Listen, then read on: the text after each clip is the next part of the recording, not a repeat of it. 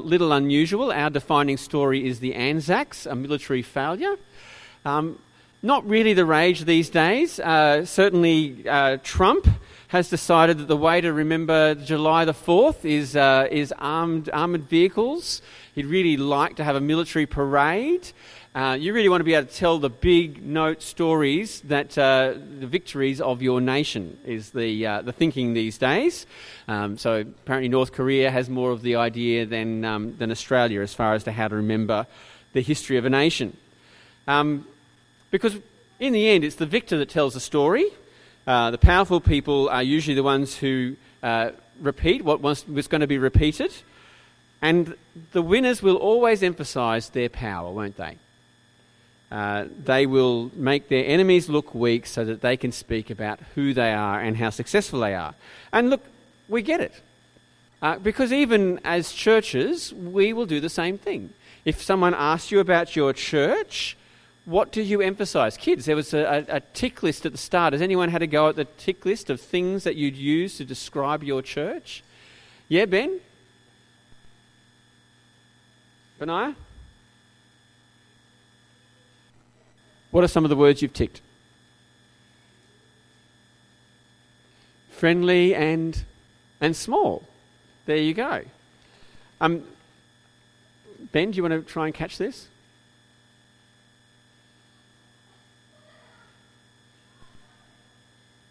That may not work. We might have to get people to come out or something. I might uh, pass this on to Cody. Do you want to be in the keeper?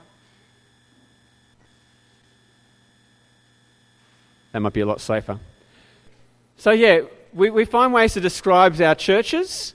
Um, in reality, our little congregation, it's small, it's growing, but it's small. Um, but we, are, we long to be able to talk about our successes and our, our big uh, achievements. Um, if you're a big church, then you'll talk about the experience of being at the big church. If you're a small church, you'll talk about how warm it is and how relational it is. You'll find some strength that you can emphasize. Which is why it's so strange the way that Israel keeps telling its story about its history. Uh, we saw it last year. We looked at Abraham. Um, and what do we find in the story of Abraham? It emphasizes his failure over and over again. Twice he runs off to Egypt lying about who his wife is. He doesn't seem to be, when you first meet him, that the perfect example of the father of a nation. And we get it this time round. We go to 1 Samuel.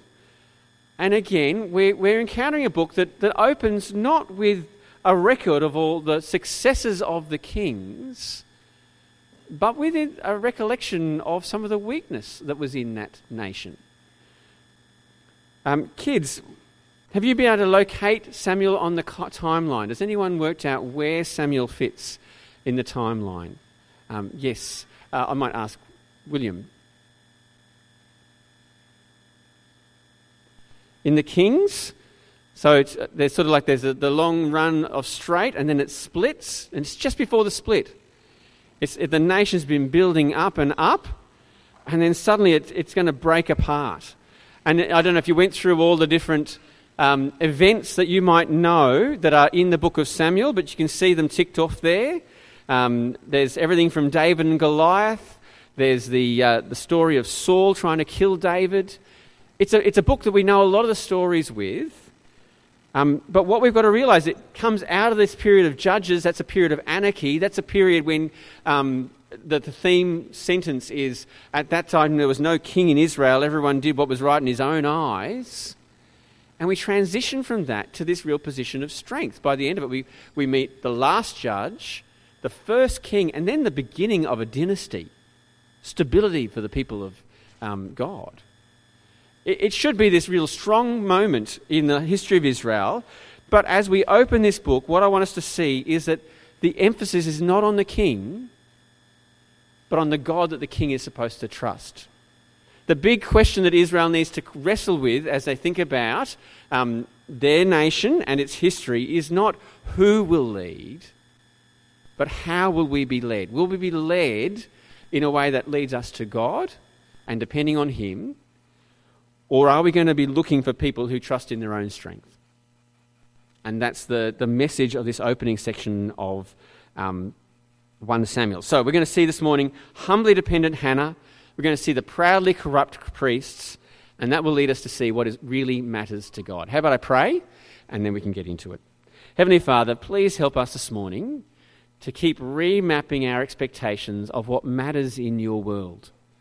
Uh, please teach us again that it's not about our strength and our power, but it's, it's your ability to lift up even the lowest, and that we can trust you. This is what matters in this world. And please teach us to do it once again, we pray. In Jesus' name, Amen. All right, so as I said, um, Samuel doesn't start with the story of a king, it starts with a woman crying. Uh, kids, who, who is the woman in the colouring? Does anyone know? Can someone tell me? Hannah.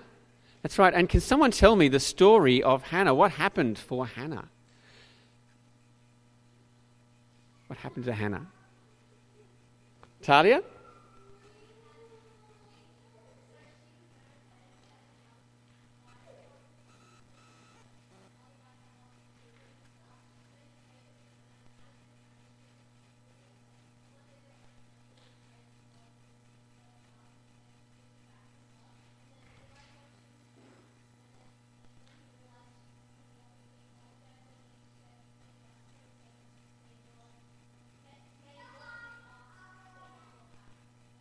Wow, what a memory.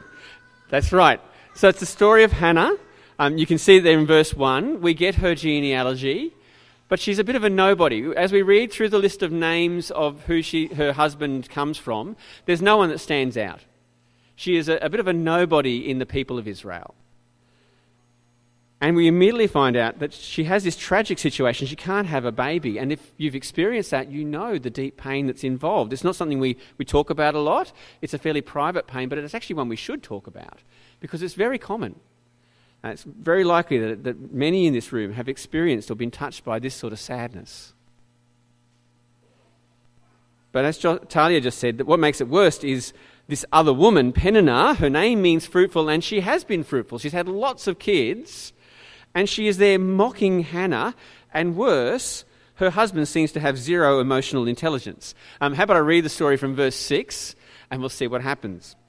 Uh, because the Lord had closed Hannah's womb, her rival kept provoking her in order to irritate her. And this went on year after year. Whenever Hannah went up to the house of the Lord, her rival provoked her till she wept and would not eat.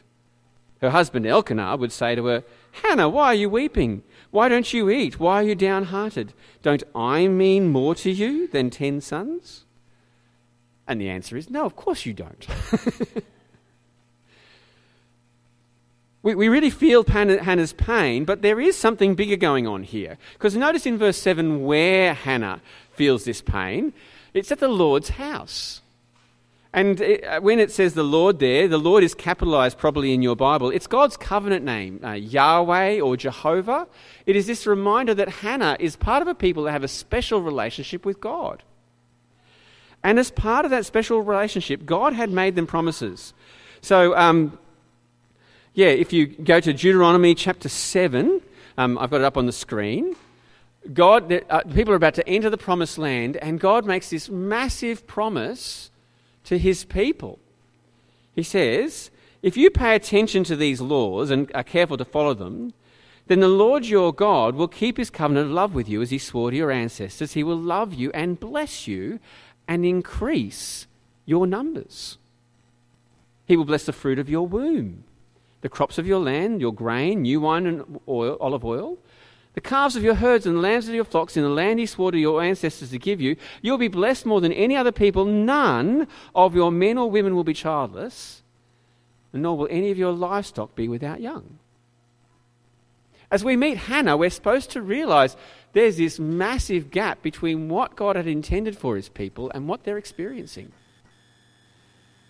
And tragically, it's to the woman who she seems really godly. This isn't to Peninnah who's picking on the other woman. This is the, the humble woman who she's driven to just cry out to God. I, I want to stop here and just say Hannah's story is a great reminder that it's right to weep in this world. What she's experiencing is there's this gap between what should be, what should have been for the people of Israel, and what was. That she was experiencing infertility. And if we've experienced infertility, if we've experienced other suffering in life, we weep, and it's right to weep. I, I know that our world wants to say, well, we're just, you know, we're, we're random sort of chancing experiences. We, we don't, there's no purpose in this world, no God. And so, really, suffering, it's just part of the, the way things are. But that means suffering you can't really complain about. I want to say no. I want to say no. This world, when we experience suffering and we weep, it's a reminder that this world is not what it should have been. That there is a gap between what God intended for the world, what He made for made it for, and how it is now. There is this suffering that we all experience. And why do we experience it? Well, in the case of Hannah, it's because there's something wrong with Israel's relationship with God. So have a look at 1 Samuel 1, verse 12. Uh, Hannah is praying, and she's in front of the person who should know God, that El- Eli the priest. And yet, when he sees her praying, he doesn't recognize it. He actually calls her wicked. Have a look. Um, verse 12. As she kept on praying to the Lord, Eli observed her mouth Hannah was praying in her heart and her lips were moving, but her voice was not heard. And Eli thought she was drunk and said to her, How long are you going to stay drunk? Put away your wine. Not so, my lord, Hannah replied. I'm a woman who is deeply troubled. I have not been drinking wine or beer. I was pouring out my soul to the Lord. Do not take your servant for a wicked woman. I've been praying here out of my great anguish and grief there really is something wrong with Israel. Because people talking to God is out of place. It's unusual. The priest doesn't know what to do with it. That's weird. And as we read on, we realize that there's more problems in Israel because Eli's sons, uh, they are just making a, a mockery of the priesthood, and Eli's doing nothing about it. So turn to chapter 2, verse 22. Eli's telling off his sons, yes, but notice how late he is to the party. He isn't seeing his sons do this bad stuff. He's having it reported to them from second hand. And, and we knew about it back in verse 12. But he here seems to be catching up with the news. Verse 22. Now Eli, was, who was very old, heard about everything his sons were doing to Israel and how they slept with the women who served at the entrance to the tent of meeting. And so he said to them, Why do you do such things? I hear from all the people about these wicked deeds of yours. No, my sons, the report I hear spreading among the Lord's people is not good. If one person sins against another, God may mediate for the offender, but if anyone sins against the Lord, who will intercede for them? His sons, however, did not listen to their father's rebuke, for it was the Lord's will to be put them to death.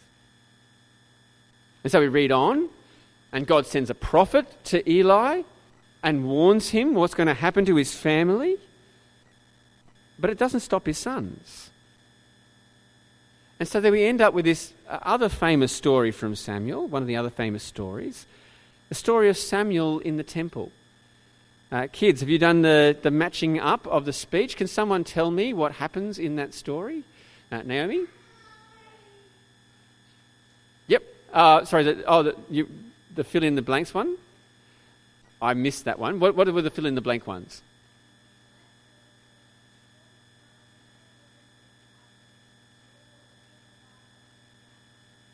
Thank you. Sorry, I meant to ask that one before. So when Kobe's back, I'm sure he'll be able to help you out. Um, but did anyone match up the speech bubbles with who said what? Can anyone tell me what the story is? Chloe. Uh, do you want to just tell us what happened in the story?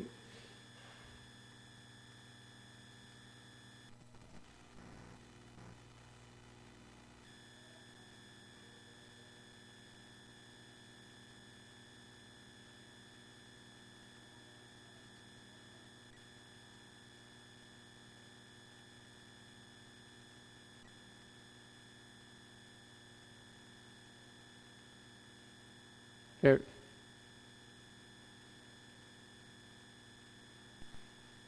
Very good, Chloe. Well done. Um, Kobe will give you one. Um, so, yeah, God speaks to Samuel. Samuel runs off to Eli, I think it's his, his voice. Eli doesn't know what's going on, so he sends him back. We do it all over again. We do it a third time. Why the repetition in that story? It's showing there's another deep problem with God's people. It's not just that they don't recognize, the priests don't recognize prayer, but they don't know when God is speaking to them either. They don't recognize God's voice. Uh, notice how the, the story was introduced. 3 verse 1. The boy Samuel ministered before the Lord under Eli. In those days, the word of the Lord was rare. There were not many visions. And so here's God calling this little boy to become the person who listens to his voice. Um, verse 7 Samuel did not yet know the Lord, the word of the Lord had not yet been revealed to him. Hannah is suffering, Israel is suffering. Why? Because people don't know how to relate to God. They don't recognize prayer, they don't know when God's speaking, they're not listening to his voice. And then the other thing we encounter is the problem when we hear God speaking is we don't like the message. Um, did any of the kids uh, work out what God was going to do, what the message that He'd sent to Samuel was? Do you have it, Josh? No? So God sends this horrible message. Was horrible because Samuel, the little boy Samuel, has to go back and tell his effectively an adopted father that God's going to judge his family. Have a look at verse 11 of chapter 3. The Lord said to Samuel, See, I am about to do something in Israel that will make the ears of everyone who hears about it tingle. At that time, I will carry out against Eli everything I spoke against his family from beginning to end, for I told him that I would judge his family forever because of the sin he knew about. His sons blasphemed God and he failed to restrain them. That's pretty tough. I'd hate to be that kid having to carry that message to his adopted dad. And yet, that's the hard thing, isn't it? God's word sometimes is so uncomfortable and we really don't want to hear it, and we definitely don't want to tell someone else it. So I had that experience this week. I went to get my hair cut and chatting with the hairdresser, and uh, she's asked what we're doing on the weekend. And you have that dilemma do I mention that I go to church or not? Yeah, okay, I'm going to give it a shot. I mention that I go to church. And she, she shared her um, spiritual background. She, she had a Roman Catholic upbringing, and so she was really positive about it. But it was interesting. She said, Oh, yeah, because people really need community, and that's what church brings.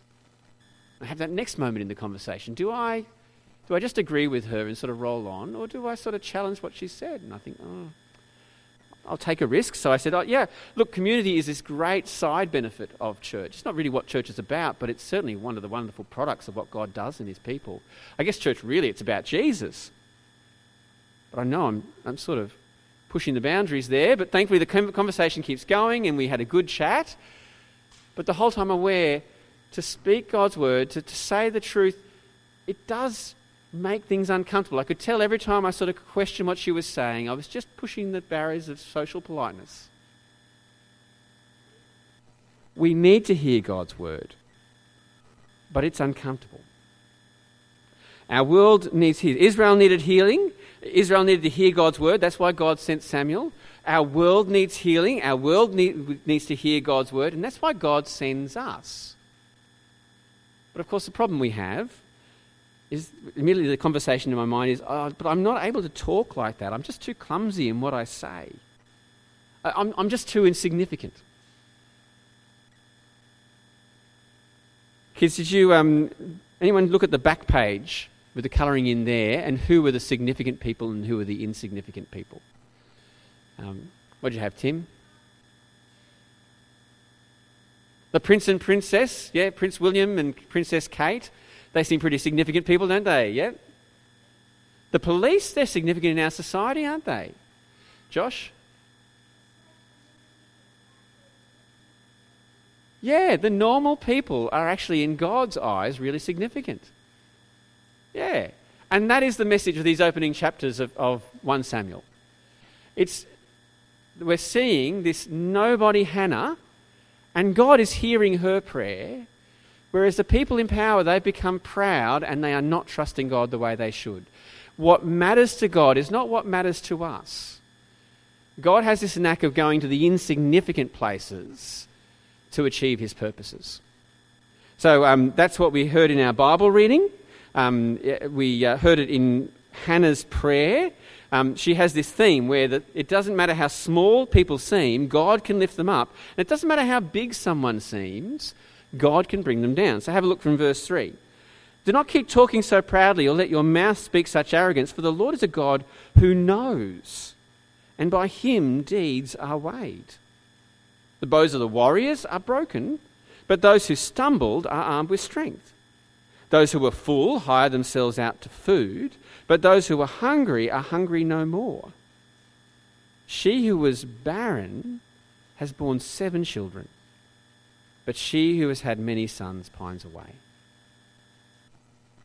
God has this knack of inverting our expectations. Peninnah might have meant fruitful, but Hannah means gift. And what God does is He gives Hannah a child. And this is how God begins the story of Israel. Because what we're going to go on to see are two kings uh, the King Saul, head and shoulders above everyone else. But he becomes pride, and so he's brought down. Meanwhile, David, he's small, he's a boy, he's insignificant. But he waits for God to make him king, and so he is raised up. And that becomes a pattern throughout the Bible. We jump forward to the New Testament, and we heard in our second reading the, the prayer of Hannah who we, uh, sorry, prayer of Mary, who is just a little forgotten descendant of David. And yet God gives her a son, Jesus. And that man, Jesus, he's, he's not the king you expect and hope for. He's not the military leader. He's not the mighty man. He's known for being a, a wise teacher and who prayerfully does miracles. And yet, through him, God does this really amazing thing of rescuing the world, but again, it's, it's in the most unlikely place. It's not as he comes through with a, a military uh, entourage and defeats the kings, it's when he dies on the cross and defeats sin. Uh, God, again and again, works in the unexpected place. He, he brings hope in the most unlikely way. And that's the thing we've got to get. We, have got to understand the way that God works is not the way that we like to work. It changes what we look for. It changes what we look for uh, when we look for, for hope. We turn to Jesus, who is not the king that everyone expects, but he is the king that we need the humble king, the king who trusts God. And then he teaches us to be a people that look like that too. And I think that's where I really like us to be wrestling over this term as we go through the book of 1 Samuel. Uh, we are a church plant, we're small. Um, we can feel f- uh, feeble and weak.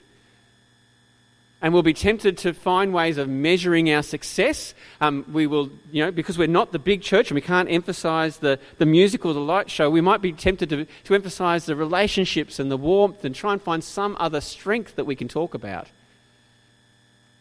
What we want to talk about is the God who makes us strong.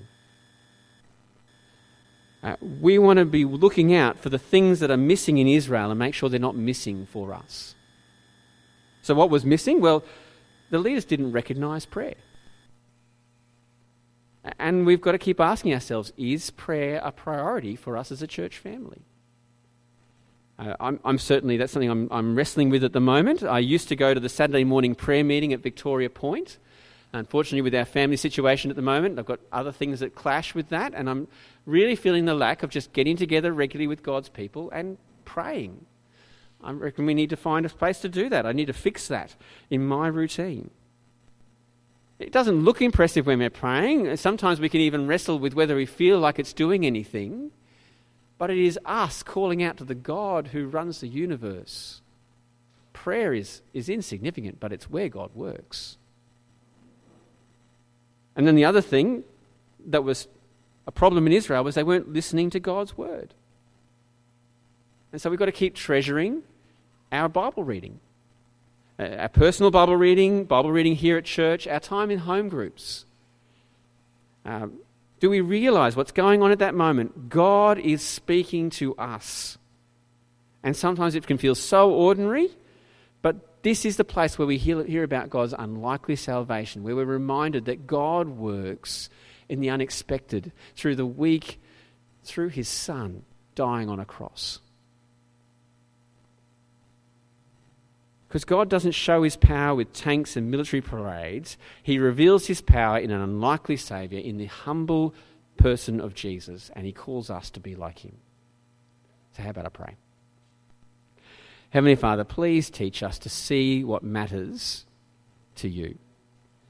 Uh, keep teaching us that the small, the insignificant, is significant to you.